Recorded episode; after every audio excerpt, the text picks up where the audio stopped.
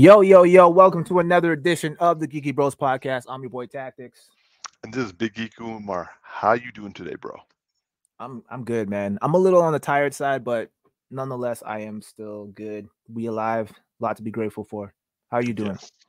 I'm doing well. I'm, uh, uh, as you all can see, I've uh, had to shave my uh, my seasonal beard uh, as I am currently speaking to you guys all from Colombia, just uh, in a guest room. Hence why not having my usual bright light in my face, showing how beautiful I am. But I am glad that I'm still able to partake, and hopefully, hopefully, hopefully, we will also next week get our bro Darcy back, and the Geeky Bros will be united once again. Actually, I won't be here next week. I thought you were gonna say that. I know you know me too well, man. You know me too well. Tried to get one over well, on you. Oh well. but nonetheless, we are still a go. The show must go on, and so T, shall we jump into our first topic? Let's do it. All right. So uh, there was a slew of geeky news that came out this past week. Uh, so much so that it feels like pre-SAG-AFTRA, a strike, because we've gotten kind of used to not having a lot of news uh, come down the pipeline. But it was nice to get some like proper geeky news for a change. Two sets. Uh, we're gonna put it under one umbrella, the Star Wars umbrella. The, the uh, we got uh, two bits of Star Wars updates. The first being that the Mandalorian TV series, while yes, the season uh, four is still planned to go ahead, they're also planning to do a movie with the Mandalorian and Grogu. So that is currently has like going into production this year with the understanding that season four will also happen. I thought it was going to be one or the other, to be honest. I didn't expect it to be both. But uh, I'm kind of interested in what you think, uh, T. Like, we haven't gotten any news outside of that. All we've gotten is that the announcement. But T, I was just wondering, thoughts on uh would you go see i know you're not a huge star wars fan but you have watched the first couple seasons of mandalorian. I have. Would would you go see the movie? Uh, yeah i mean I, I, guess so. I just don't know if it's necessary per se. I mean like we have the tv series and it's been doing great so far so it's like why why do a movie also? I mm-hmm. just i don't know but that I mean that's just me. I'm not I'm probably not the best guy to ask this question. Like, like you said, I'm not a Star Wars fan. Like if you gave if you asked me if this is a question regarding like Batman and it's like, oh, do you want to see a TV series and a movie? I'm like, oh yeah, 100 percent yes. So I guess there's some bias in that to some extent, but yeah, I don't know. I mean, I, I have been enjoying the the TV series. I don't think I watched the the latest season in its mm-hmm. entirety yet. So I have to go back and well, actually I can't because I don't have Disney Plus. So um they probably have a free trial coming up soon. Possibly, yeah. Um yeah, I mean I I, I guess I would check it out. I mean, Mandalorian the TV series gave me enough to keep and pique my interest. So yeah. I'm I'm sure the movie will probably do the same. Now, is this a Mandalorian and Grogu series together, uh, or are these separate? Yeah, it, the story is about the two of them together. It will be a the movie will be about the two of them. It will not be like all the Mandalorians get together sort of thing. It's as stated currently meant to be about the two of them. And where exactly does this take place in the within the TV series? Is this like in between? I would events? imagine this this would be around like um uh how should I put this? It should be after season three of mm. the Mandalorian. So uh it would be like we have yet to hear more of it, but I believe it won't be like it can't be a prequel unless it's yeah, it can't be a prequel unless it's like showing them. No, I can't because season one ended with the two of them. Well, he finds Grogu in season one, so definitely can't be a prequel. yeah. And season two, at the end of season one, he gave Grogu away, or no, that was the end of season two. Yeah, season two. Yeah, so I mean, it could be somewhere between season one and two if they wanted to go back that way, but I, I think it makes more sense to go forward. But that's like that's what I don't get in terms of the movie, though. It's like I mean, how much how much story is there to tell about him and Grogu? like I feel it's kind of sounds like a cash grab at this point. Like I don't know what the purpose of this is exactly. A- anything at the, like uh, the Mandalorian was always meant to be a cash grab, but the interesting thing is it's one that actually worked because people are interested. But you're right. Like technically speaking, I know you haven't seen it, but the way the season three ended, you don't really need more of the Mandalorian. Um, but you could make more stuff if you want to, but it would just be uh, I I would prefer them to have a more like specific story and not one that was like kind of just like doing it for the hell of it. Yeah, I mean, I feel like the Obi Wan movie, even though a lot of people didn't really like it, felt more necessary than I felt it was less necessary than than this. Yeah, actually, I do because we already like they had to invent a whole new middle section. Mm-hmm. Just and also they had to be very very careful what they did it, so that they didn't because like they really had just like a, a singular small line mm-hmm. and they couldn't go outside that this you could do whatever the hell you want you literally could tell any story you could but like why though again like the emphasis on him and grogu it's like for like what purpose is this really serving cuteness yeah again money grab yes Star Wars is inherently a money grab. Which is unfortunate because it wasn't always like that. And this is the thing.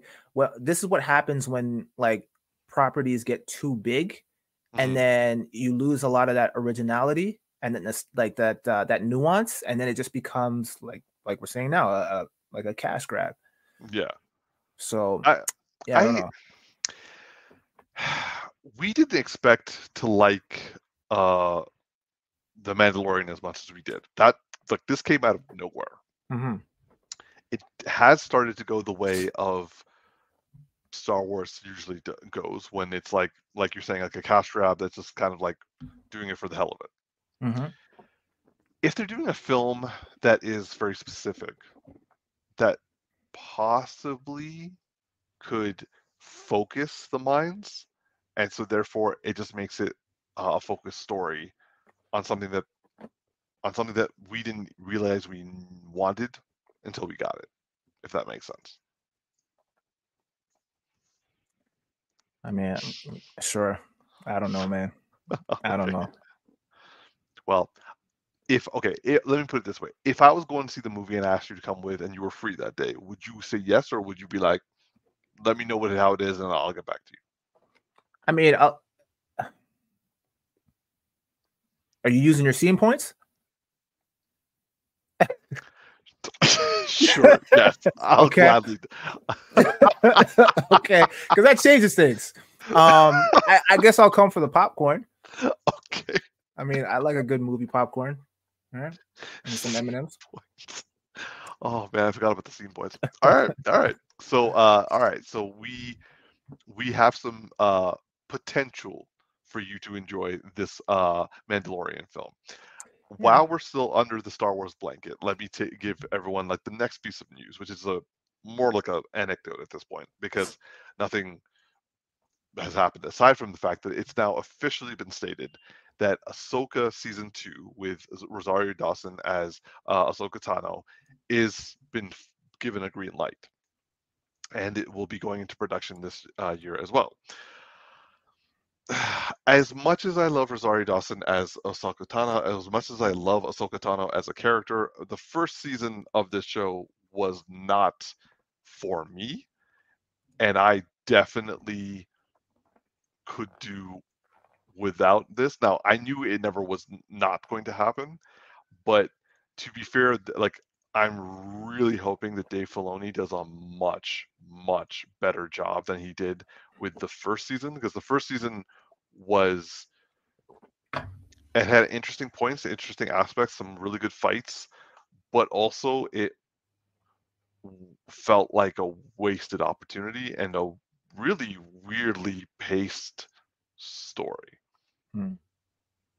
like uh, let me put it this way, T. I'm not going to try to convince you to watch this because I had a hard enough time watching it myself. I had so many problems by the end of it that like I was watching it with my sister and she was like, "Shh, I, I know you're upset, but shh." Uh, and but then near the end, she was like, "Yeah, okay, I can't really argue that, mm-hmm. uh, or, or I can't argue against this." I was like, "Thank you, I, I feel vindicated." I mean, I feel like we say this a lot about a lot of the things that are coming out of Disney at present, like MCU, which of course we're going to get into.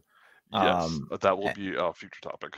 And then you know also with the with Star Wars now, which uh, is kind of unfortunate because of both of these were like heavy hitters like 10 years ago. Yeah.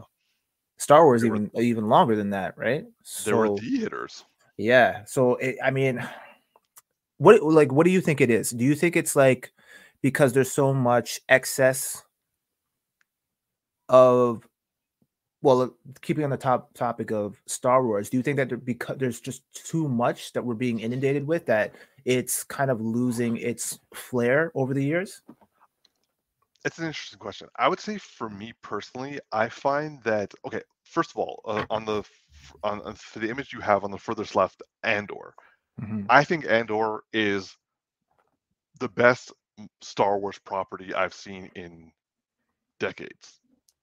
Like, like I know you're not going to enjoy it, but like this was a show that took nuance, took character development, took uh expanded universe, like grounded storytelling, mm-hmm. and brought it to Star Wars and did a phenomenal job. Mm-hmm.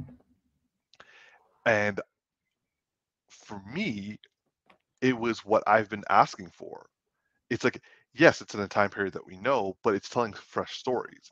It's good writing, good mm-hmm. stories, and also it was complete. Like, I remember the the head, uh, like the executive producer, he was told like when he was working on Rogue One, they gave him like a long sheet of things. It's like, don't do this, mm-hmm. stay away from this, don't do that, don't like g- avoid these things. So he was like, okay, I want to do my a TV series. Let's see how this does. They gave him no notes. Hmm. He was he had complete freedom because mm-hmm. it had nothing to like aside from the fact that they had the empire die in the end uh, by the end of the first season like which is a fairly obvious thing it's like don't well don't do that mm-hmm. but like he had no notes and so we got a fresh story with actual real acting and really like profound moments mm-hmm. but the thing was uh, for a lot of star wars fans they're like yo where's my space where, where are the lightsabers where, mm. where where's the action uh, like, and granted, like there was action and they were great when it happened, but the action wasn't the point. Mm-hmm. It actually was talking more about political intrigue uh, and and like human human the human element, which is mm. more Star Trek style. So uh, I I okay. I loved Andor. Yeah. But to answer your question, I think what's happened is they're not because Star Wars, the first original trilogy, was telling its own unique story. And then they, the prequels was like, okay, we have to reinforce that, and they did a bad job of it, but they had some good ideas. Mm-hmm. But they played it, they they played fast and loose with the story, which was a stupid thing because it was the same person who wrote it. But the thing is, they played they played it safe in terms of like the abilities, mm-hmm. and like they didn't they stopped expanding. They just, you know, prepped what we know before. Then the sequel trilogy happened, and it was kind of like, we have no idea what we're doing, and we're gonna just like go with the flow. Mm-hmm. And everyone was like, "What the f are you doing?" and then Mandalorian came out, and we went back to what what we liked. It was like action, cool storylines with like the Jedi, and also some like really interesting tie-ins to the original story. But now it feels like everyone is just trying to stay within this timeline it's like you know you could do all this stuff before. Like you could do the first Jedi versus Sith battles. No one's doing that. Or now now they're saying they're going to give it a try. But but like you said, now people are kind of like, Ugh. but if you did it before, that would have been like, whoa. Mm. And they're not doing stuff in the future. Like go in the future, like take some risks. Mm-hmm. And people are like, oh, we took risks and no one liked it. I'm like, okay, doing an origin story for Solo is not taking a risk. Mm-hmm. so for me, I think that Andor, for me, is kind of the way we want to go. But and like, I mean, your favorite movie is The Matrix. Is anyone going to say that th- that's not an action movie? And is anyone going to say there wasn't like profound like acting in it or like really good concepts in that? No. Do that. Like just go in the future and have like I don't know cybernetic Jedi, or go into the past and have like a, a like a new Jedi learn like from distant planet being like caught in the Jedi versus Sith war. Mm, Do something. man. I I want to see you write something, man. Like you always have all these like really cool ideas and stuff, like for like current properties that are out right now. It'd be interesting to see what your take would be on like like because you know how like when we did the um, we did a segment on that sim- very similar to that um where we were trying to write the Batman villain. Yeah, Yeah, yeah, yeah. So yeah, it'd be interesting to. yours was fucked up, man. I know. I like to take it there. Saltburn, st- Saltburn style, bro. I haven't watched Saltburn, uh, but like, I, uh, given your description, I'm not sure if I want to. But for I those thought of you- you who, I thought you were gonna watch it this week. it's currently it's currently in debate right now. Mm, that's gonna be in But, heavy uh, rotation at, at your house, bro. you you Uh, never know. I You might get some ideas. Uh, I, yo, if they let me do that, okay. Let me put it this way: if Rebel Moon didn't do such a great job on its own, Mm, that's like Zack. Now, granted, Zack Snyder is not known for being a writer; he's known for being like a visual director. But for me, I would say that I would probably need your backup with Jedi if I if I was doing a Star Wars story with Jedi because your spirituality and your interest in spirituality and also your knowledge with like the different forms of spirituality and also like the mechanics of the body that go with it mhm. would be a wealth of directions on characterization. I mean, I'd be open to it. Yeah. Yeah. I'd definitely be open to it. All right. Moving on to our next piece of geeky news, which is going to be us ripping into something that looks like it shouldn't be happening. We got the first Madame Web from Sony Pictures uh, images, and oh dear God,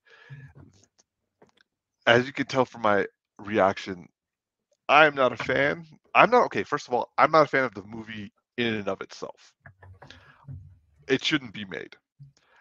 It also shouldn't be made by Sony, who has a very long track record, minus a couple of films here and there, of not doing a great job with the Spider-Man properties, which they have. You also, everyone knows that I'm also not against all female cast member films. However, this looks like some CW shit. hmm Also, Madame Web is supposed to be a multiversal character who eventually is meant to be part of a inter-universal battle with the Beyonder. What the hell is this? Also, Madame Web is supposed to be an elderly individual. I'm I- I'm not saying you can't like de-age people. Like when it came to Spider-Man, uh, like the the the Homecoming uh, series, you will not hear me complain about Marisa Tomei as Aunt May. That will never happen. I don't care if they de-aged her into her 40s. But this is a little too much, in my opinion. Mhm. And so, and also, I, as a Spider-Man fan, have no idea who these three characters are. That's not a good sign for a Spider-Man property if you don't know anything about aside from like the main character. Who and T. Okay, okay. I'm gonna stop my rant for a second. T.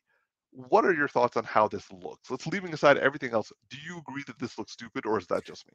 Are we talking the costume or the the trailer? Like the entire, like what we've seen say- so far. I'm gonna say the the costumes right now. Um, it- it's hard to tell from these images, but definitely in the trailer, from what we saw, the costumes look eh, very cheesy. They look like they were put together by like a cosplayer, and um, that's not a shot at anyone who does cosplay. Yes, Uh, like I'm just saying that, like- cosplay co- we love the cosplay community, but like y'all not having millions of dollars to your Yeah, Like this, this is not the level. This is not movie level quality here in terms of the costumes. So, yeah, I don't know. I mean, what I will say in terms of the de- of the de aging, this apparently, as far as I understand, is supposed to take place w- way before uh, Peter Parker is even born. So that that's what I was told. Okay. Like Peter Parker is not uh like he's not active as Spider-Man at this point yet. It can't be too much before because like it was relatively modern day from the trailer. Modern day, well, because I know, I, like I've heard that Uncle Ben is apparently supposed to be in this, and Yeah. Peter hasn't been born yet. Okay, so like so it's like just before he was born. Poss- yeah, possibly just before. Like not it's not like years before he was born. But uh like and I'm sure we're gonna get some sort of Easter egg or something like that that's going to lead into Spider-Man. She's probably gonna end up becoming blind or something like that. And then maybe there's a post-credit scene where she looks more like the comic accurate Right. Madame Web. You know how they try to do they try to like Yeah. connect everything. Um yeah, I mean I'm I'm not super interested in this. I mean, I'll probably end up checking it out out of just sheer curiosity, but I'm like Sony has not really produced a good Spider-Man property in a very long time. In fact, they really the only thing they have under their belt is the original Spider-Man with Tobey Maguire and uh Into And the, the Amazing Spider-Verse. Spider-Man. Y- Yeah, sorry, and the Amazing Spider-Man. Yes, I will say Into the Spider Verse, Across the Spider Verse, their animated films are their only surviving grace right now. Right. Like unequivocally. Oh man, this looks even worse. I just, I just don't get it.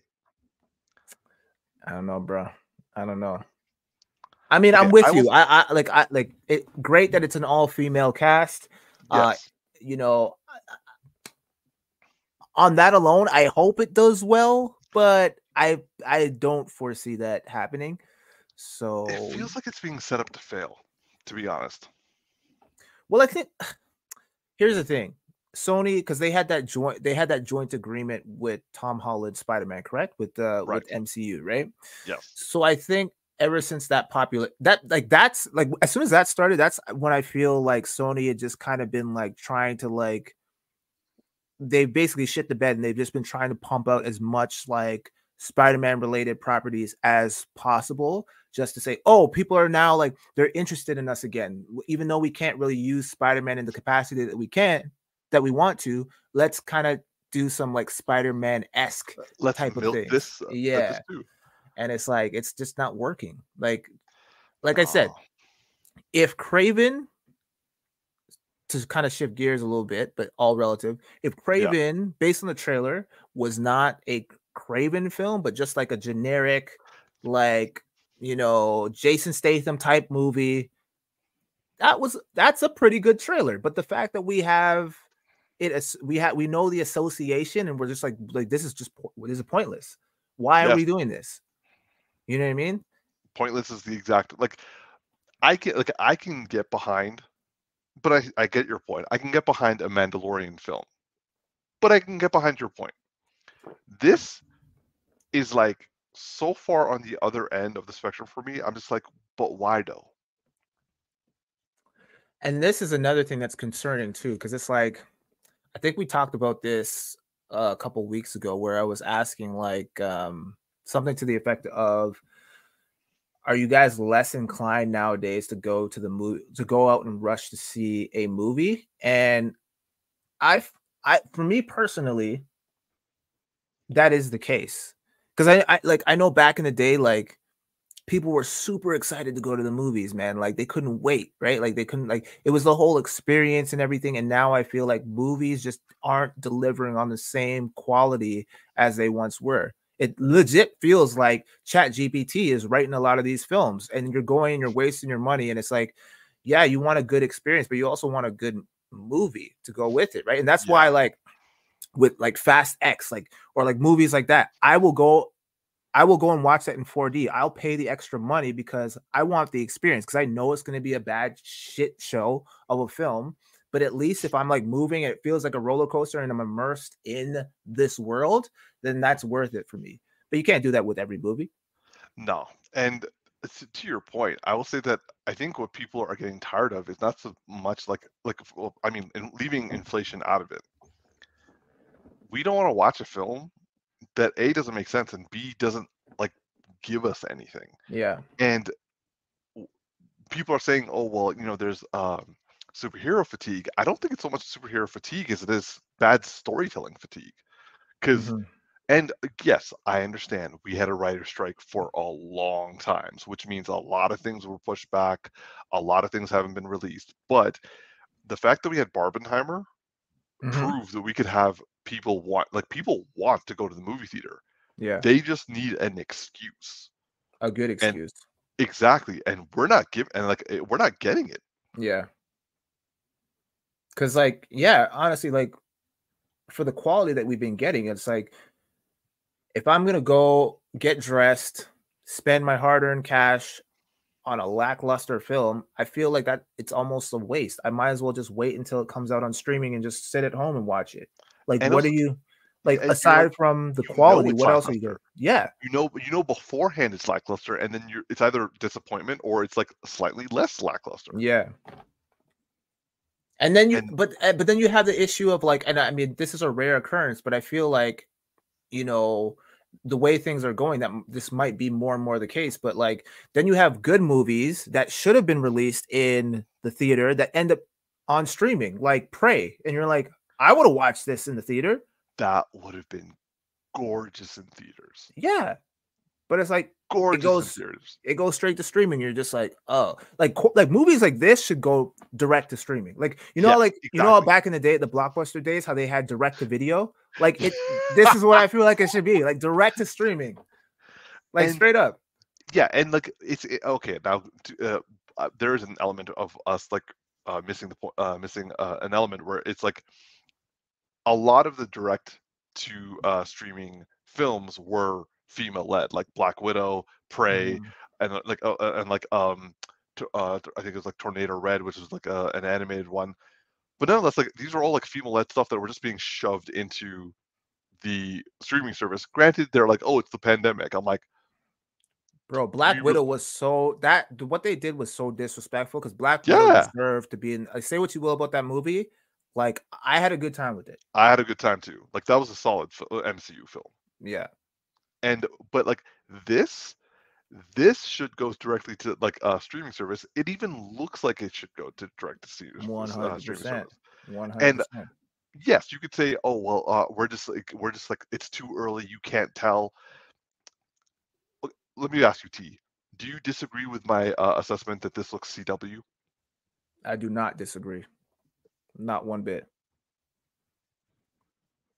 I mean, okay, look, you never. Uh, there's a lot of hardworking people that are behind yeah. this film, so you never want to sit here and be like, "Oh, that that's going to be a bad film." You, we all, we in a perfect world, we all want films to do well. We all want to be able to watch a film and say, "I had a good time with that." That's yes. unfortunately not the reality. I wish it was the case with this, but things aren't looking too good and Sony's track record. I mean, it speaks for itself. So I don't know, man. I the uh thing uh, is, I'm just not interested in these characters. Like, I don't know these characters, and like, as a comic book geek who actually loves the Spider-Man franchise, the fact that I don't know these characters is a little surprising. Like, like, but to be fair, okay, hold up. Playing Devil's Advocate, mm-hmm. Guardians of the Galaxy, those that's like D level characters mm. being given an entire movie themselves. So fine, you can find the DE level characters given their own movie. Sure. This don't really have that level of good lookingness as it did with Guardians of the Galaxy. I agree.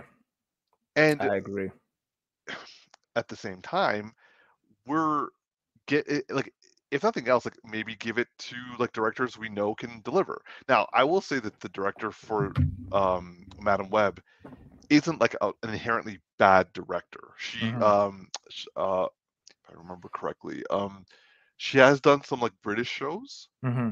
Uh, I know she was uh, she did an episode of Dexter or a couple episodes of Dexter.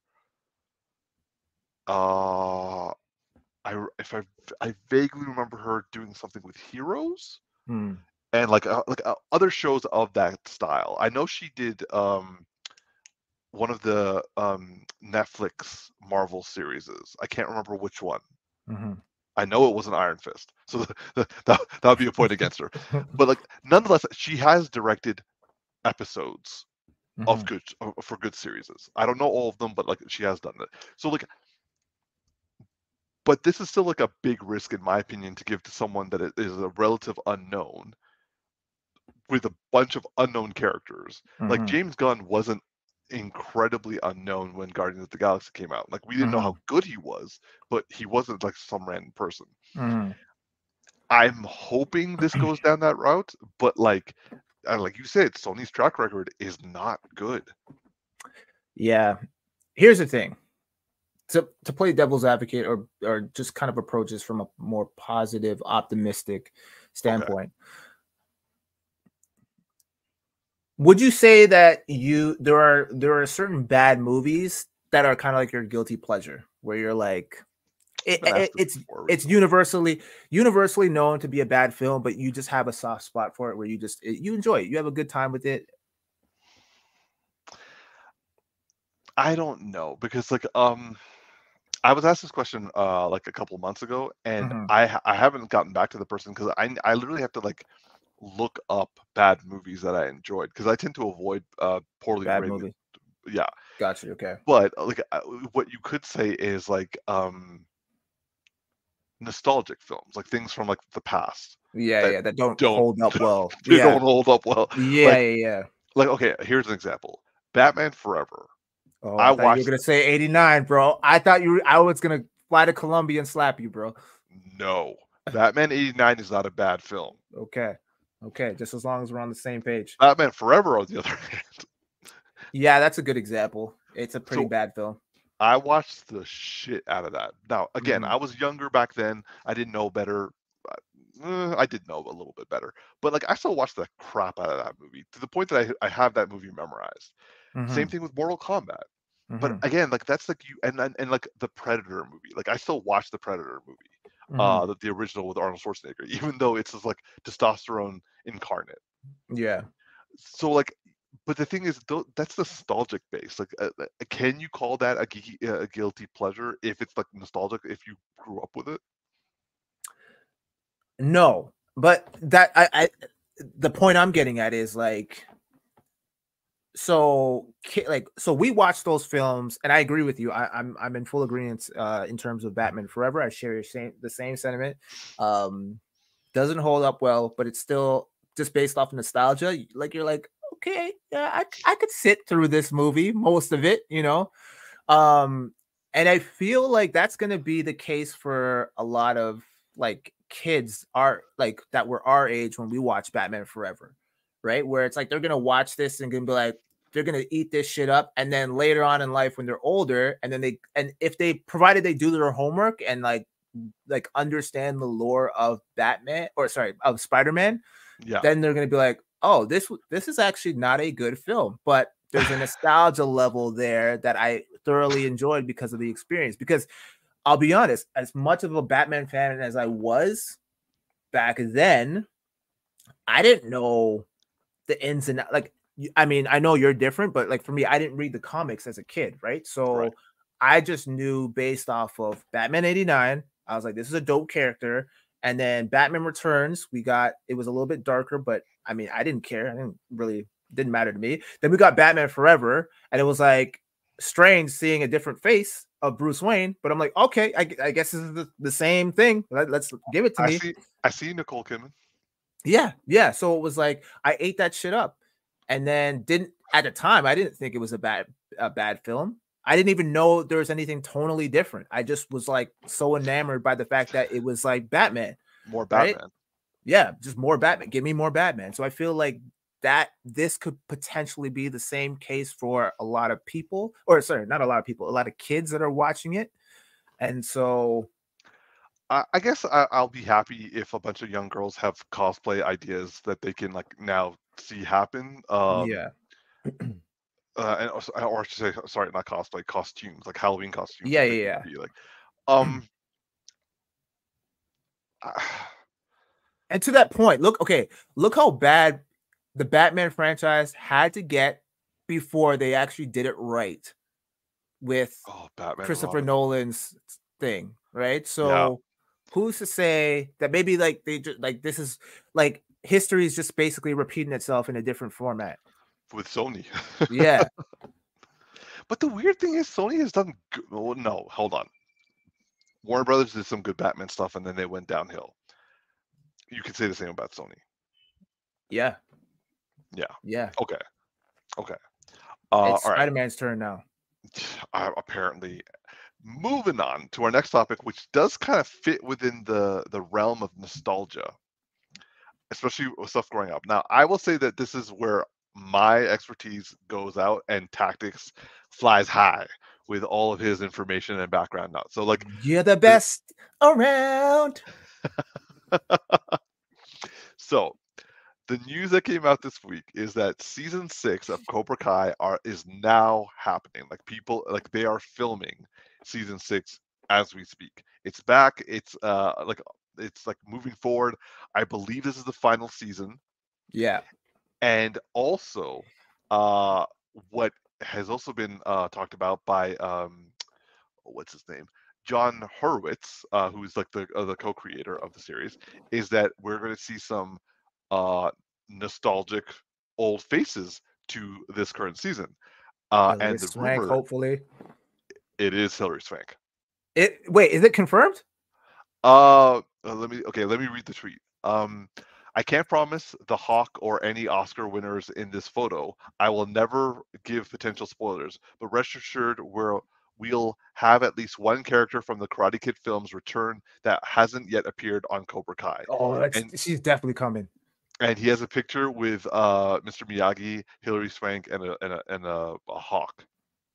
Oh snap! Okay, because she's the only one left. She's the only one left that they haven't brought back. Obviously, Mr. Miyagi can't come back. Rest in peace. But yes, in peace. she's the only one left. And and you know, I guess Jaden Smith, if it's if his universe is canon with this, which uh, I guess it is because of the movie now.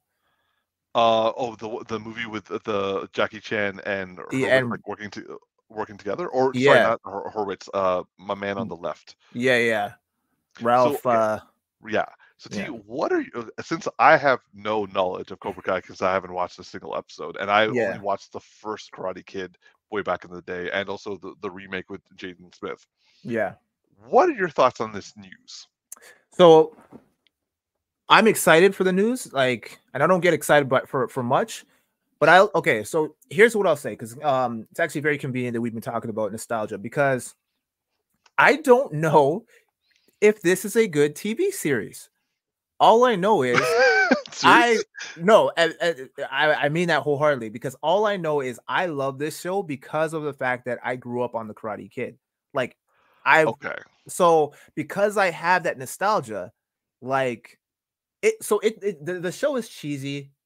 It it it it's borderline ridiculous. Like it's like this this would never happen in real life. Oh, like a lot of the stuff that happens in this show, you're you're like, where are the cops in this show? Like y'all should be every one of uh, every one of you should be arrested at this point. Season one- season two to like five shouldn't have happened because everyone everyone would have been in jail but like but they like they just go off the walls and they they they for for the most part they don't take themselves seriously in this show but i just love it man i never thought i would because initially when i saw the trailer for the the first season and this is when it, it- like when youtube was like uh doing their, their movie st- uh, and tv streaming service or whatever so they were actually producing a lot of like um content and Yeah. so this actually first aired on on the YouTube originals.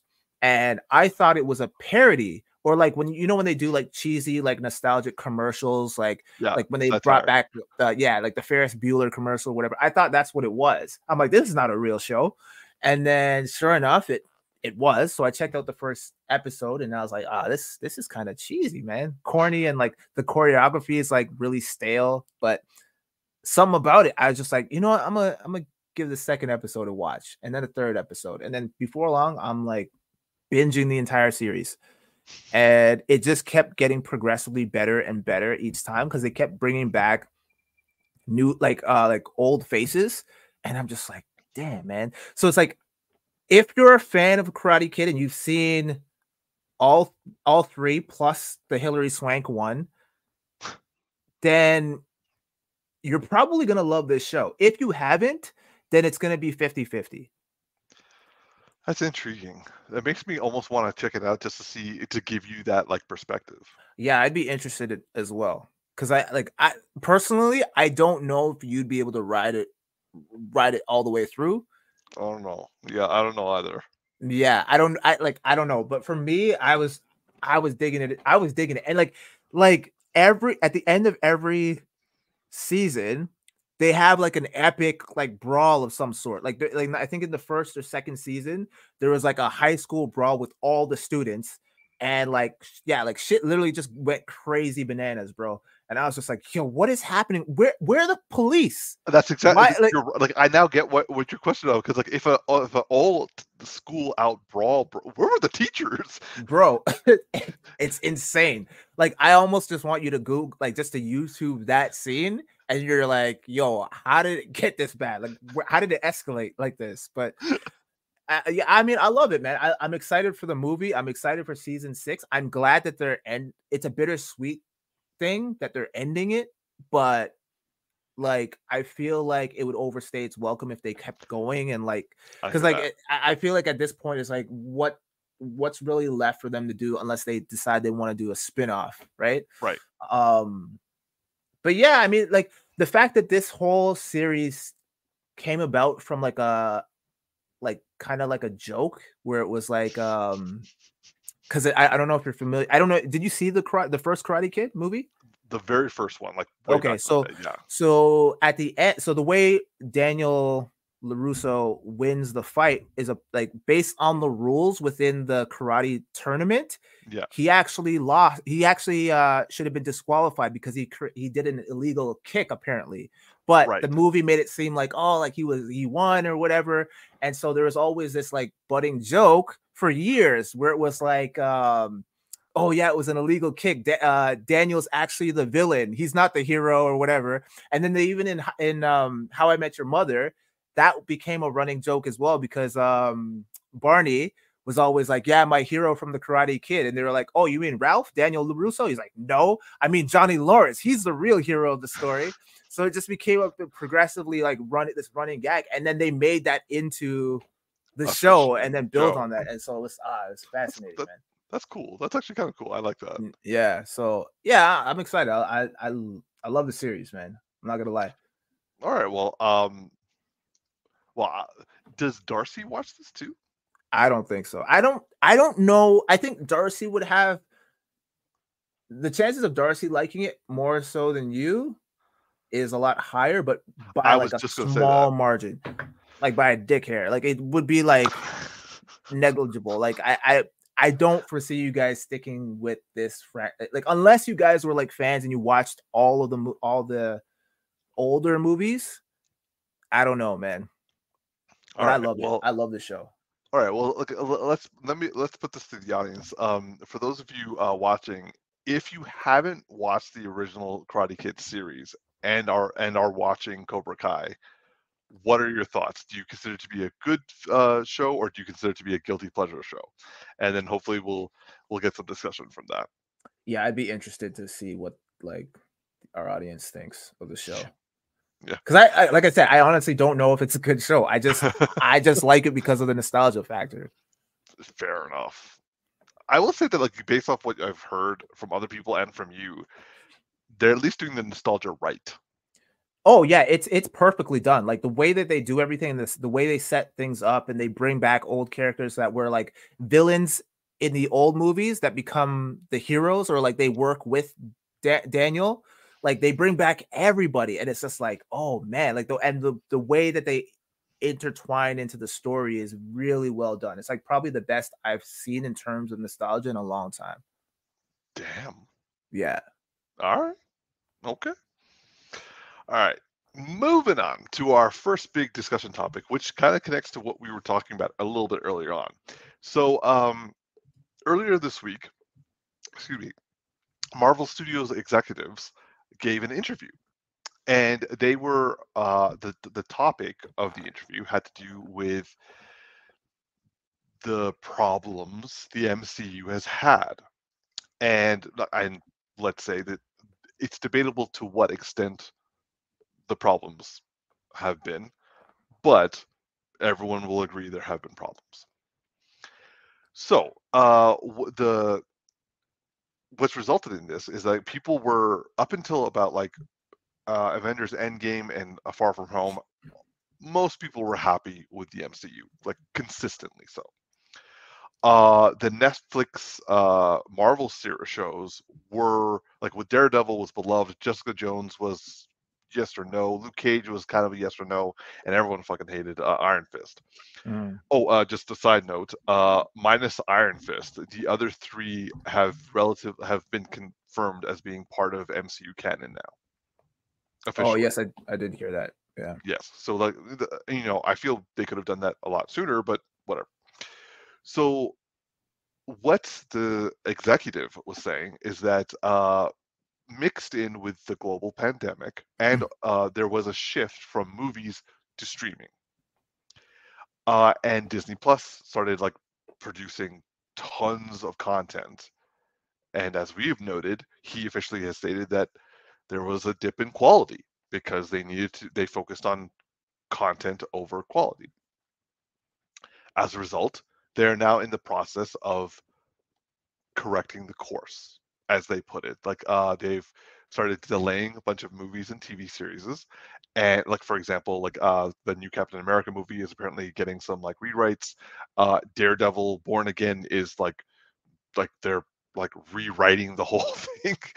Uh, so like um, and also uh, they're trying to like the new series season a series Echo I've only watched the first episode so far. Um, I will say Echo is going in like the direction we would want it to, but it's not quite there. Uh, but given the fact that they're redoing Daredevil Born Again uh, in hopes of being on the same level of Echo and also the Netflix Netflix series before that, which they've now canonized, I, I, I get uh, this. But, but anyway, so he admitted uh, that, uh, and I quote, "We've learned a lot we produced a lot of content very quickly and we we're primarily a filmmaking company. So you can see that our first round of shows have a very movie like structure. They arc out the the characters by the end and, it feels like a standalone limited series. Now just taking that part in and of itself i will agree. They they were doing series the way like and we've talked about this in the past. They were uh-huh. making tv series the way they make movies which makes makes you wonder did anyone not give them this very obvious shift? But to continue he says moving forward our content is going to feel a lot more like television. It kind of drives towards the horizon drives towards the future and keeps people engaged for longer periods of time in the more leaned back sitting setting of your living room to set it apart, frankly, from the big cinematic event experiences in the movie theater. And finally, I think we've uh, conditioned the audience to expect that these films will be on streaming platforms relatively quickly, and that the experience of assessing them and watching them in the home is better than it ever was. I'm not so as someone who was mildly concerned with the way the MCU was going, but did recognize that there were some pearls along the way. I was noting that there was a lot of problems ha- happening.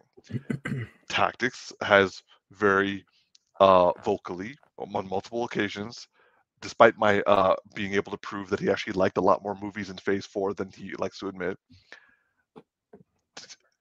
You acknowledged it, and I have we have the receipts on our channel. so, nonetheless, T hearing this from this uh, Marvel executive, Marvel Studios executive, I should say, does this make you feel any better, or does it so actually make you feel worse? So basically, they're just like, "Yo, my bad." Pretty much. we fucked up. Our bad. um, at this point, I'm kind of like, I'll I'll believe it when I see it. That being said, um, there I don't know if you sent this to me and I just happened to stumble upon it on my TikTok without actually opening the inbox message yet. I, am gonna get to your messages. I promise. this is a I lot, you, bro. I, I, believe you. Um, but there was one of those uh uh those TikTokers who was basically saying that like when you think about everything in hindsight regarding what we've gotten so far in the MCU and you break it down, you know, we we think that like with the exception of like phase 4 that the MCU has been like giving us like nonstop bangers with like like you know and have you seen this video i have or i've seen something yeah. like it so like he did make a good point like certain certain films that we thought like were like amazing were kind of like oh like i guess they weren't as good as we thought they were. I mean i didn't agree with everything he said on in terms of like the list breakdown but for the most part he was accurate and like if you it like what he was pointing out is that like rather than us thinking that Marvel was the whole time was like this, like an upward trajectory, it was kind of like, you know, like a wave of up and downs. And so I would say our lows were never as bad as the lows we've gotten in phase four though. Agreed. Yeah. Cause I mean, we had like Iron one Man or two. Yeah, we had I, one or two I misses in between. Yeah, yeah, I like wasn't big misses, like big misses. Yeah, but like, well, these are big misses now, and, and like, yes, we're yeah. consistent business because like, yeah, like to his point, he was saying like uh, Avengers: Age of Ultron and um, Iron Man Two were disappointments. I wouldn't say it for me. I enjoyed Age of Ultron. I know people weren't happy with it, and the, the trailer really hyped it up more so than actually than what we actually got. So I can agree with that. But I had a good time with Age of Ultron. Um.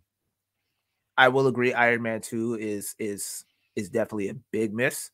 Um, yeah, I mean, what I think, I, what I hope anyway, and again, it's it for me. I, where I stand now is I'll believe it when I see it, but I think they got a little overzealous with like the amount of content that they were putting out, and like you said, it was like quantity over quality at that point, and based on like what we've heard about in like in the background in terms of like how they've been treating a lot of their special effects artists and everything like putting them under the gun and like putting a, yeah. a lot of that added pressure on them obviously you're going to get a lot of shit quality because everything is so rushed right you're not taking your time with your with your property so i think they need to pull things back and really focus on going back to forming and establishing some quality and get us to be interested and and be get excited for what's to come, right? And maybe you don't need to advertise don't advertise everything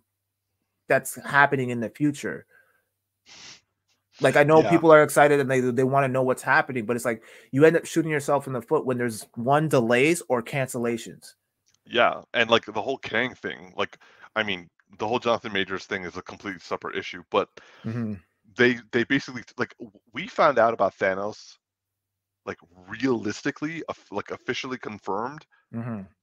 in the first Avengers film. For us, yeah. the first Avenger film was the big deal. Mm-hmm. And then the next thing was like, okay, Thanos. And we didn't get anything from Thanos until like well into phase two. And then we got it all in phase three and what a phase it was. But yeah. it wasn't like this thing that was consistently built up always. It was always in the backdrop. Yeah. And so another thing that really helped with that too is that so they ended up using two different actors for Thanos because when we the the first actor that we got for Thanos in the first Avengers was a different guy. I can't I don't remember what his name was, but um it it helps considering that Thanos was primarily CG, right? So they could show him, have him show up, and then not really worry about the actor later on kind of thing, right? But like with Kang, the way that they did him with the human form and everything, it's like, well, you kind of shot yourself in the foot because of everything that's happening now. So I think some things they have to keep close to the chest. You can allude to certain things, but like unless you know like you have a strong foundation and you solidified your plan, don't say shit to us. Yeah. Don't say Yeah. anything. Uh, I will say that what this executive says, one part like makes me feel better and also a bit worse because Darcy and I both agreed. I'm not sure if you also agree with this too, and hopefully you'll let me know. What they should have done after Endgame was not go bigger. They needed to Mhm. go like they needed to go like down and start talking about how like individuals were dealing with the snap Yeah, I agree. and showing yeah and showing how people were dealt were dealing with when the snap happened and also not, not dealing with the after effects they've like teased on it in the series but they haven't really gone into depth with it him talking about changing everything to t- television form like i'm like i don't think you need to do that also like it like good for you for choosing to do the television series as, as television series I mean, I felt you should didn't need to uh, have an entire phase worth of failures to, or disappointments to kind of like get you to realize that. But he didn't talk about the thing that I think is the bothers me the most. It's like, and that came like loud and clear with uh, Secret Invasion and um and the second um Doctor Strange movies. You don't have people making the content that have watched or like known about the stuff that was done previously. Mm. Like, say what you want about people who enjoyed uh the second Doctor Strange movie. They did Wanda dirty and completely anti- against her character development in the first one. Like Mhm. that should never happen. You didn't watch Secret Invasion. I did. They basically undid everything good and cool and off and like interesting about Nick Fury. And the people who made the series never watched this MCU and never read the source material. Mhm. So like how do you expect to make a show that we're going to be behind when you're not like uh, it's not like they're disrespecting the source material or what's come before. They just it's completely against everything that we've seen. Well, they also did that with uh Taika Waititi, where we found out that he didn't even like Thor as a character to begin with. So it was like, so you're telling me that like it, it just sounded like a sabotage job. Like he was literally just trying to like fuck around and just be like, yeah, I don't like this character, but they're paying me money, so I'm gonna do it however I want to do it.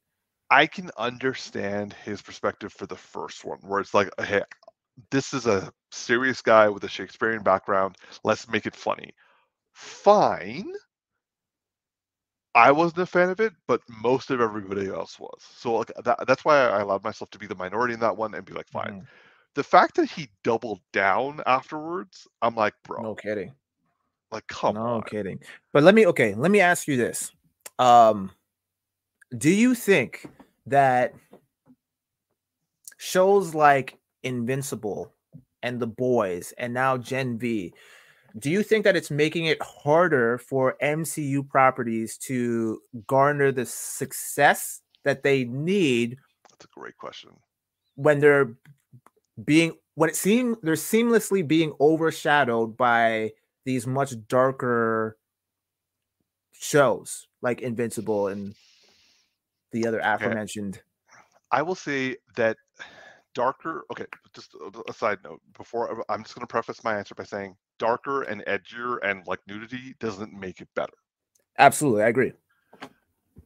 What Invincible, uh, and, and also the boys and Gen V are all doing great is they're paying homage to the source material, which Mhm. inherently is good, Mhm, and they're modernizing it when when it needs to be to make Mhm. it relatable. mhm, and and yeah you could say that, that they're like making them political but like to Mhm. be honest like literally all comics in some form or another are political Yeah. like look at the x-men for crying out loud Yeah. so you don't like i'm just going to say that you don't need to be edgier you don't need to be darker for it to work now in ter- now they are quality superhero stuff mhm, not because of the darkness and edginess because of how they're going about it, which is they're trying to tell a story. They're trying to make it relatable. They're trying to make it um, cool, but also like they're trying to make people think. Now, with the boys and Gen V, they're also trying to traumatize while while they're at it. Uh, Invincible, I mean, you could say well, actually no, sorry, season one finale definitely was traumatizing for me, and the first episode, yeah, like Yeah. those, yeah, th- those hit hard, but it's not. It's making. It, I will agree. It is making Marvel have to work harder because now they are not the only quality out there. Before they had DCEU and Sony, Yeah.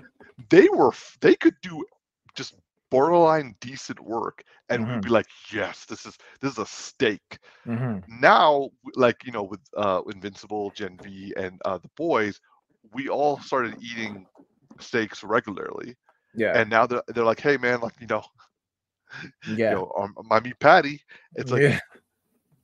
Yeah. like granted we're not getting like burger king hmm but like at the same time there's still a meat patty man Yeah.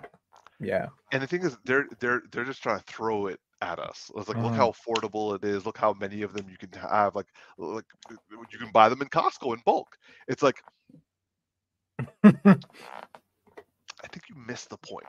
So and leaving aside uh, the contractual issues of not having their number one priorities which is going to be our next topic but you still have a lot of characters with a lot of history with a lot of characters with a lot of like like like okay you brought up thor let's use that as an example. Thor is not an easy read not even comic books not a lot uh, it's not like everyone read uh, wolverine everyone read spider-man everyone read the x-men batman superman. Not everyone read the horror. Hmm but you can do Thor stories in relatable ways. Taika Waititi didn't do that. With with the Eternals, you for me like that was the Marvel experimenting, but experimenting the right way. It didn't entirely work, but it also it didn't fail either, despite what people say. hmm But those are the sorts of like tries, like quality out there edgier ties where it's like okay hey we're, we're gonna we're gonna we're gonna go away from the mold but we're gonna do it in like a respectful manner there's Mhm. no one who could say that eternals was done in a way that was just meant to like get like get people in seats it was trying to Yeah. do something I agree. I just think that Marvel, uh, as of late, have really been pulling their punches, and it, especially in comparison to, um, Amazon? like like Gen, yeah, Amazon, like Gen V, what- whatever, like what they're doing right now. And I agree. Like properties don't need to be dark and edgy to be of quality because, like, put it this way, like all of those all of those shows on Amazon are super hyper violent. And yes, that is going to appeal to a certain demographic. Some people are really into that, and it's like it's the shock value, right? Like Yeah. a lot of people are find that really cap or really appealing.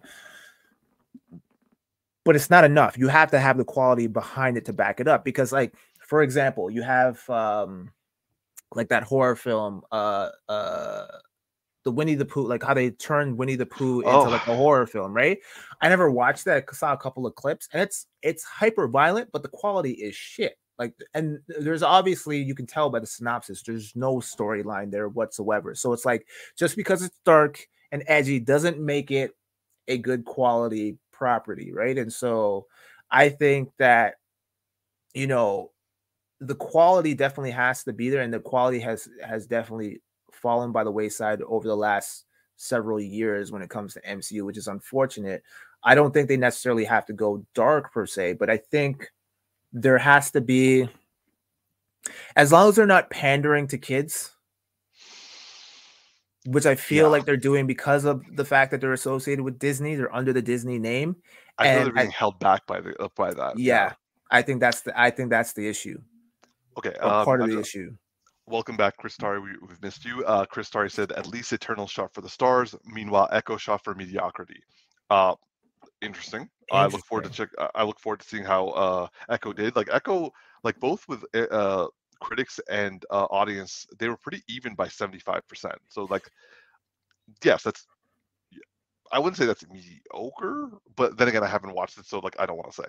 Oh, okay, in, in, comparison to the the previous Marvel shows that we've gotten so far, that's like a bit above what some of them were, to be honest. Because like okay. they were they were always like this with the shows, like uh, audience and uh, critics, they were like this all the time. Yeah, this is the first time I've uh, in a while that I've seen like an actual like equivalent.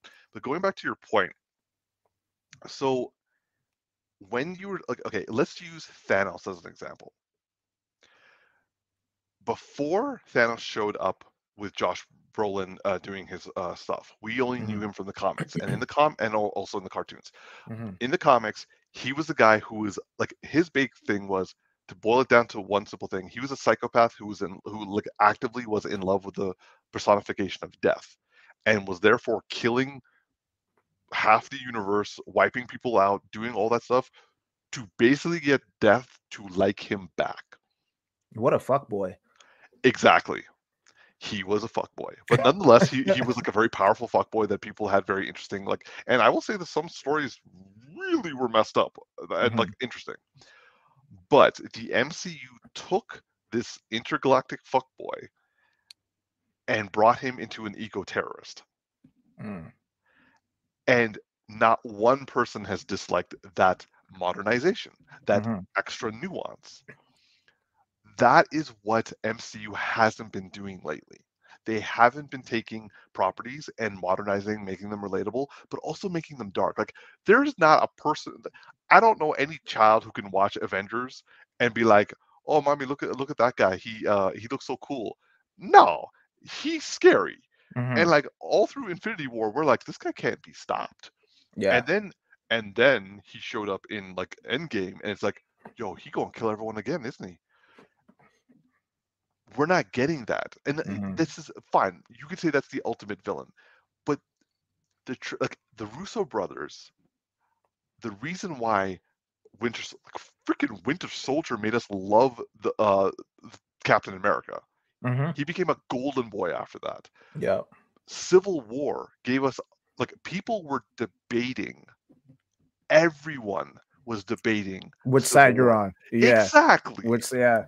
Exactly. They brought the Russo brothers know how to take comic book characters, bring them into the modern day, and have us talk about it. Chris Tari's like you. You might even say he had Thanuance. I don't even know how to say that. Than nuance. Thanuance. Mm-hmm. Well, well done, Chris.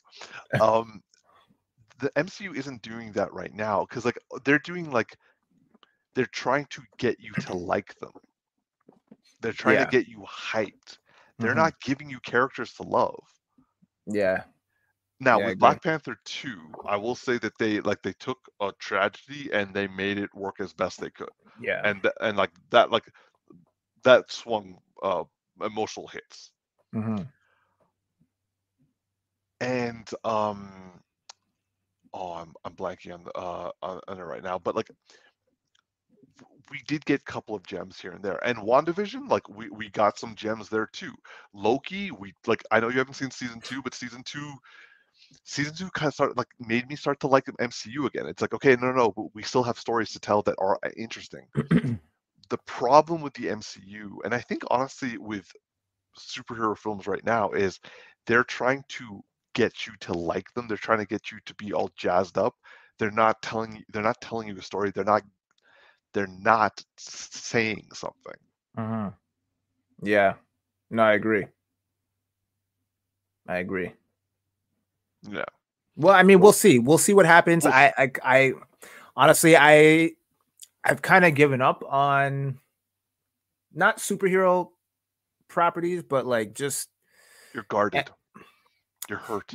Yeah, like I'm interested in what like James Gunn is gonna do with the DCU. I, I like I'm not. I, I, I again, I'm of the mind of like I, I'll believe it when I see it, even on DCU. Uh, like on the DCU side, like even though James Gunn is attached to all this stuff, I'm like, can he pull it off in the position that he's in right now? Because before he was just a director, and now he's kind of got a lot more creative control, which could be a good thing. I mean, yeah. I, am op- more optimistic about him over there than I, what's happening over on M- at the MCU. But uh, I mean, hopefully they learn their lesson. I want them both to thrive simultaneously because it's always been like MCU. Well, DC hasn't thrived at all. So like, so No, no, the Dark Knight. Yeah, well, yeah, okay, During yeah, the whole, the- yeah, like th- yeah. that was the golden age of Warner Brothers, and then one hundred, you know, yeah, then then they like drove themselves into a wall. yeah. But bat, yo, But- man, like Batman. I'm, I'm. uh, it- It's, it's like Bane breaking Batman's back because it's like he's been carrying the DCU for, for years now. He's the only one, and well, and Wonder Woman now, but the first, Yeah. the first one. Yes. Oh, uh, yeah. So, um, Cl- Clara Glale is also saying that DC Animation too. I will say DC Animation was holding its own. It kind of it's severely dropped down uh, for me since they But started they got a new, they, they have a new one coming out, right? Uh, yeah, it's like the Crisis of Infinite Earth. They're doing the adaptation for that comic. So, I heard that one's okay. I, I has it been released yet? I, I heard someone talking about it. They're like, yeah, it's actually not bad, but I don't know if it's out to the. I don't. public, I, I I know that they have been releasing clips. Hmm, Earth, I don't know. Uh, maybe I just made that up. okay, maybe. Hmm. Uh, but okay, so moving on to our next to our final topic uh, or discussion topic. So Tactics and I had a discussion on here, um, I think a couple of weeks ago now, where we said that uh, we want the X Men to be brought into the MCU. Well, let me put that well. Given the entire conversation we just had, we want that to be done well. But how would we want to do it? and our discussion was well we kind of wanted to like start small and work it work its way up. Now uh apparently uh and i I- and i'm joking when i say this uh a couple of articles specifically from uh comic book um uh like cbr uh a comic book resource? I can't i can't remember what the r stands for. But they released an article uh last week where it was essentially saying uh, for the uh, the MCU should, in order to get uh, the X Men right for the MCU, they need to start with one character and build from there. But then they started giving us suggestions of which X Men character it should be. And so I figured, since they decided to have the discussion and like write an entire article, we might as well take back our topic and like talk about it here. Mhm. So T, let's say you're uh, you're going to be running uh, the X Men for the MCU.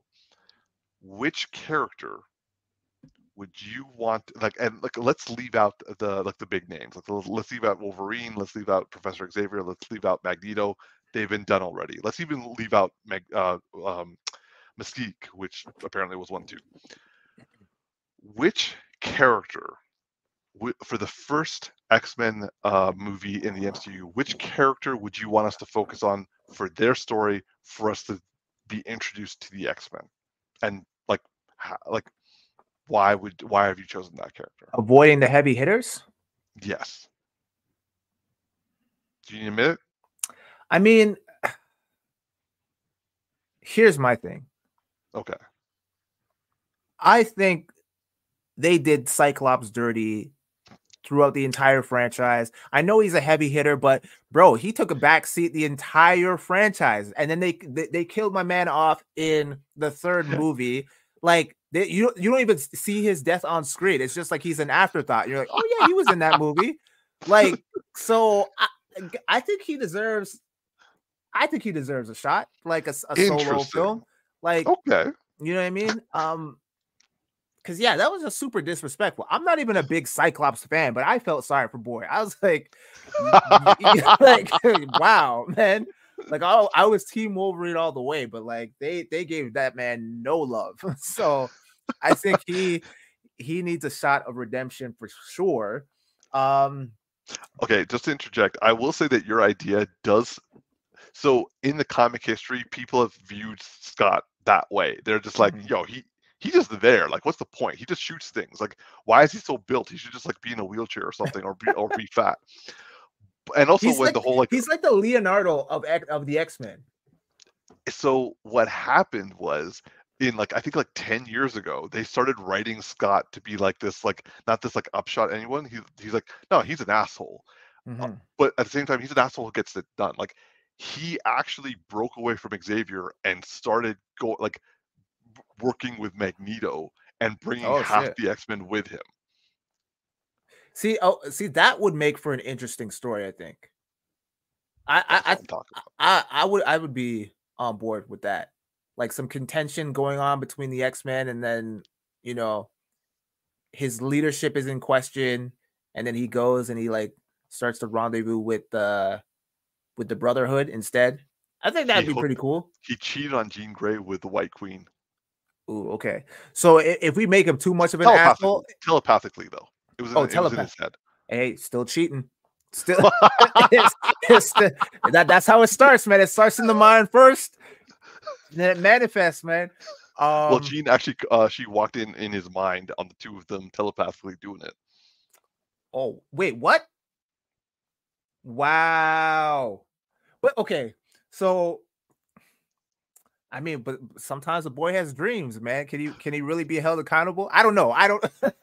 No, no, I say uh, she was she was in the dream. Like she went into his mind, Yeah. and he was like, "Yo, what's up, girl?" Oh, so he was like doing this consciously. It wasn't even a dream. Ah, okay. So like wishful thinking. He's out Yeah. here just, you know. Okay. So, so Chris Tari just uh, before you could carry on, Chris Tari says, uh, Jimmy says Cyclops is what Captain America was before the Russo brothers took over. Ah, okay. that. Yeah. I see yeah, that. that makes sense. That's a, that's a fair that's a fair analogy. But see, under the right direction, my boy could get re- the, the redemption that he deserves. I don't know if I'd want him to go full asshole, like full dick, but like, But it was interesting because Wolverine and Cyclops were ba- like Wolverine basically stayed true to uh, Professor Xavier and basically started teaching kids. He became the new headmaster of the Xavier Institute, and Scott was like fighting for uh, mutant rights. see, that was okay. So, the, but that's the thing, though. It's like if you make him too much of a dick, then it's like he might as well have just taken a back seat the entire time because like no one's gonna like this guy. It's like I don't want to see any more movies of this guy. No, but think of it this way. Remember we had a debate the fact that Xavier was too much of a pacifist? Yeah. So Scott was in the middle. He was between Magneto and uh, Professor Xavier. He was like, no, Oh, I we need to see. do s-" Okay. And that's why Magneto was like, okay, I'll tone it down Mm-hmm. if and I'll work with you. And Wolverine's like, you're betraying everything you did after you betrayed your wife. And it's like, and they they had a big fight over it too. Okay, yeah, that I could see that being being interesting. Yeah. Okay, so I didn't think you'd go Cyclops. Yeah. I'd also want to see Gambit though too. But I know Gambit is like he comes much later. Mhm. Um Uh, his, if you show his storyline from the beginning of his life, actually, it would be interesting if, like, at the end of the of his movie, you see him join up with the X Men. here's the thing though. Here's like are the X-Men strong enough to carry a movie on their own, like individually, or do people love the X-Men collectively as a group? And that's why they are so drawn to them. Yeah, so that that's very similar to the question you posed before, which this article then decided to like. Again, I'm joking, but they decided to steal and then do a whole like article about like the ten X Men that the movie should be focused on specifically to then yeah. have the final like, have a Avengers movie, which is the X Men coming together all together. Yeah. I will I will say there uh there are they are uh Mhm. there's lots of history between them and also if you take the history and like respect the history and also modernize the information it can be like with with Cyclops you could instead of showing him to be like the the the good soldier of Professor Xavier show him to be like no but like we sh- we should be doing more and Professor Xavier's like no no no man tone it down. We have to be pacifists that would be interesting. That would be an update.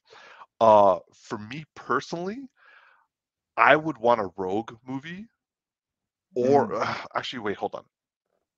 No i want well a proper rogue movie would be really nice because also you got like uh they say brie larson wants out of captain marvel anyway so like just have brie larson meet up with rogue and have rogue like take hold of her power and then you have rogue but like done well. There you go.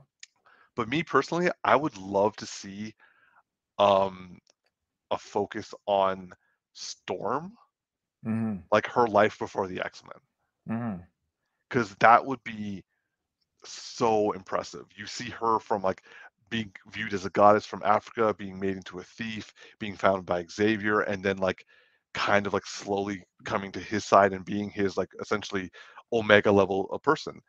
But I also wouldn't mind seeing um to go classic. I wouldn't mind seeing a Iceman movie Hmm.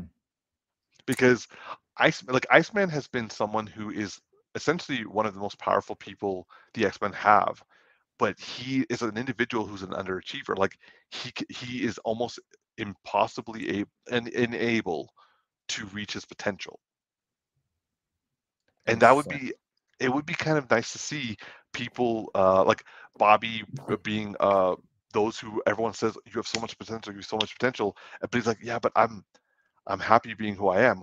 Or another way you could be like he's a guy who who everyone it doesn't say he how much potential he has and so therefore he doesn't act on it and everyone's like dude you're wasting it and he's like wasting what what like what did i do Mm. Yeah, my only thing is like some I feel like some X-Men characters have more like a stronger appeal than others. I, I could I could definitely see a Storm movie or a TV show working.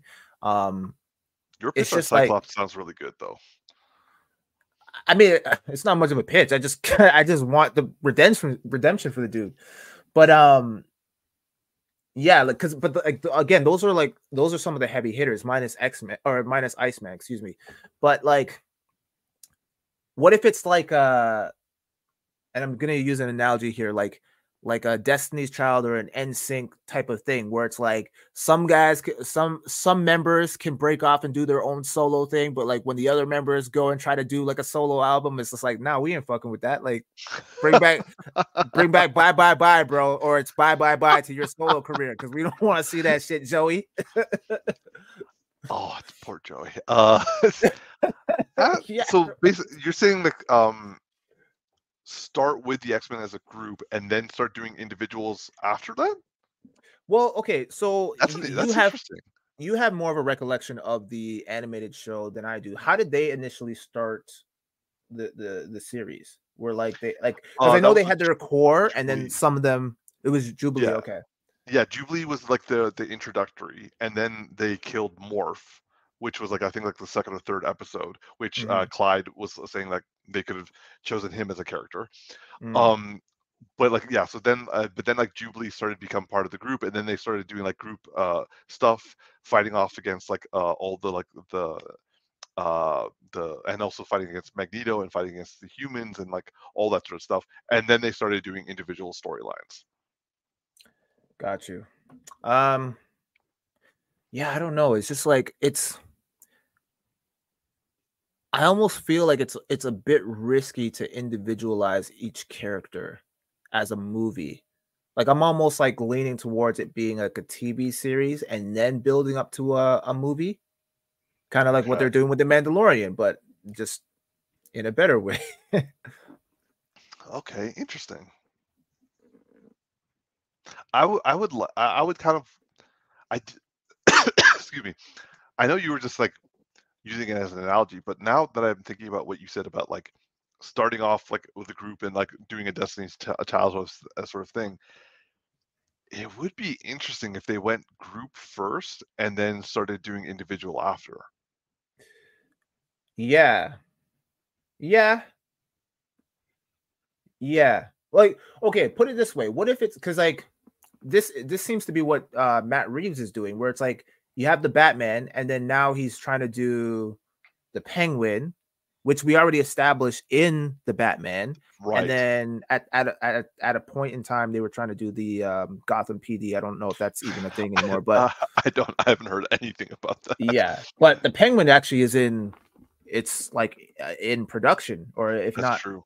right? So, I mean, they could. They, I mean, they could go that route, like just like as you suggested, where it's like you you start them off as you start the movie off with them all together, and then you have individual storylines, or for the for the members that are have not yet joined or are not yet established in the movie, you do a TV series on those characters. So let's say you have the core X Men movie character, uh, X Men characters in the movie, and then let's say Gambit is like a is a member that joins later, but you do a TV series for Gambit, like a six episode TV series or something like that, and then at the yeah. end of the episode, he gets introduced into the following movies. That would be interesting. Almost like creating their own cinematic universe. Actually, not even cinematic universe, just creating their own universe. Yeah, uh, kind of the way the way Star Wars is almost like uh, yes. movies and TV, and all loosely connected, but then can be brought together. Right, exactly. For like a big threat. So like right. this in itself is its own kind of like the movies will build to a big threat, like yeah. on a lower tier level um in comparison to Thanos. Um, but as a way of introdu- introducing them to the MCU. Okay, so uh, I'm not sure if you remember uh, the card. Oh, okay, so in the comics, they the X Men started off with the original five, and then they mm-hmm. started, uh, and then like the original five got taken over, and then like uh, like got uh, kidnapped, and then like Xavier had to bring in a whole bunch of uh, other people, which became like the more modernized version, and then you had like this a big group of mutants that he split between uh, the gold team and the blue team. Mm-hmm. I mean, there's no reason why you can't have the first movie being one team and then the movie is like like the movies are slowly like adding in more people based off mm-hmm. them finding their way to the x-men which would be like like it's almost like something pe- people hear about the x-men but almost like like batman like he's an urban legend sort of thing mm. yeah then, like leading leading towards that respect where it's like they're being guided, but also there are other people trying to get them to join the brotherhood as well. Very true. Very true. I could see that. I could get behind that. Yeah. Yeah. Yeah. So like, nonetheless, I like, I I'm surprised that, that I still can't believe you went with Cyclops first. Uh, but like Gambit, I, I kind of expected you to say Gambit first, but like, okay, okay, you impressed. I mean, I I always thought Gambit was just like cool as shit back in the day. So I'm like, yeah, I, I definitely want to see a Gambit movie done right. Yeah, he definitely was like given the short end of the stick with the whole X Men universe. Yes, he was. Yeah. All right, man. Well, uh, I'm gonna volley it back to you for our closing statements. All right, cool, cool, cool. Well, this has been another edition of the Geeky Bros podcast. We want to thank you guys once again for tuning in live, or if you choose to watch or listen to us at a later time, we also want to thank you and appreciate it. Um, as always, tell your friends about us, and we will see you guys next week. I'm your boy Tactics. And this is Big Geek Umar. Please like, favorite, and subscribe, and live long and prosper, y'all.